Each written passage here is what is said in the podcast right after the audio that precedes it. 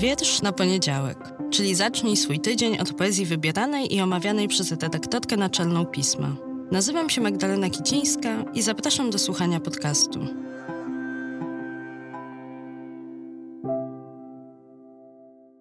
Dzień dobry, a nawet buenos dias albo buenas noches w pierwszy październikowy poniedziałek. Mam nadzieję, że październik, który właśnie razem tym poniedziałkiem zaczynamy, jest dla Was dobry i że taki będzie, mimo że już lato za nami, wchodzimy w jesień. Ja Was z tej jesieni witam słońcem przywiezionym jeszcze we wrześniu z Hiszpanii, stąd takie, a nie inne dzisiaj wejście w ten odcinek. I stamtąd właśnie mam dla Was dzisiejszy wiersz. I wydaje mi się, jeśli pamięć mnie nie myli, że to chyba pierwszy w podcaście wiersz pochodzący właśnie z tego kraju, napisany w hiszpańskim języku.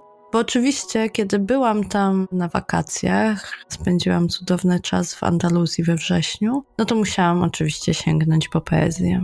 I chciałam właśnie chyba przez wiersze jakoś inaczej połączyć się z miejscem, w którym byłam, poznać je właśnie od tej lirycznej strony. I jakkolwiek, a zdaję sobie sprawę, że może to brzmieć bardzo pretensjonalnie, ale tak właśnie było. Wiersze Federico García Lorki, bo właśnie o tym poecie dzisiaj dwa słowa, czytałam siedząc nad filiżanką kawy pod drzewem pomarańczy w jednej z knajpek żydowskiej części Starego Miasta w Sewilli. Knajpek, którą otaczają mury i na murze tuż przy wejściu, przy bramie do właśnie tej kawiarni była taka plakietka, napis, że to tutaj Carmen, bohaterka opery Bizeta, poznaje Dona José. Więc nie wiem, czy mogło być bardziej hiszpańsko, ale starałam się, żeby właśnie wszystkie takie punkty odhaczyć, kiedy znalazłam sobie miejsce na czytanie poezji Lorki. Dlaczego Lorki? Bo to jeden z najważniejszych przedstawicieli pokolenia dwudziestu siedmiu, czyli bardzo istotnej grupy twórczej i w ogóle jeden z najwybitniejszych przedstawicieli hiszpańskiej literatury dwudziestego wieku. Lorca został zamordowany przez skrajnie prawicową bojówkę na początku hiszpańskiej wojny domowej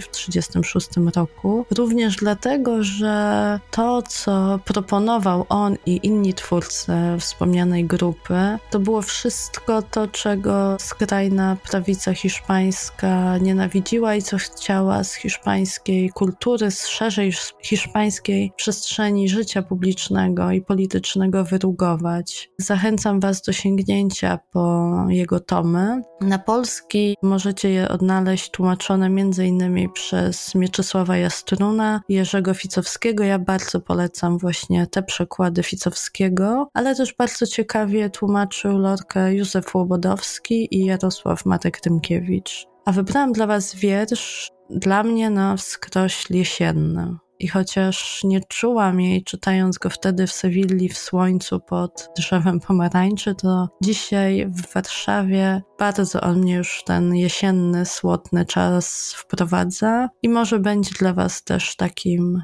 łagodnym hiszpańskim łącznikiem z tym czasem, który no właśnie teraz się zaczyna i poezją zazwyczaj jest bardzo, bardzo nasycony, no bo kiedy nie czytać poezji, jeśli nie w jesienne wieczory. Jeżeli chcecie być jesieniarami, jesieniarzami, to wiersze, kubek herbaty, świeczki, koc, mruczący kot, to jest właśnie moja jesienna propozycja dla Was. I ten wiersz. Do usłyszenia w najbliższy poniedziałek. Kasyda nieosiągalnej ręki. Ja nic nie pragnę oprócz jednej ręki, ręki zranionej, jeśli to być może. Ja nic nie pragnę oprócz jednej ręki, choćbym przez tysiąc nocy miał czekać bezsenny.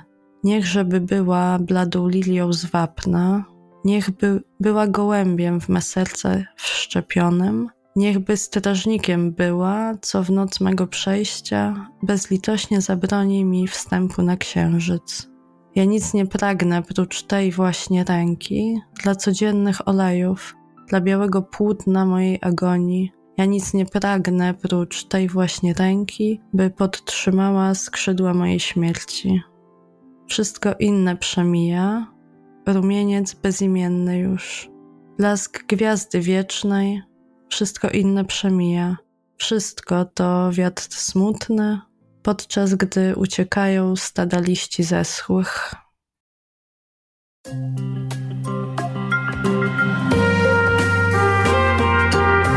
Pismo. Magazyn opinii.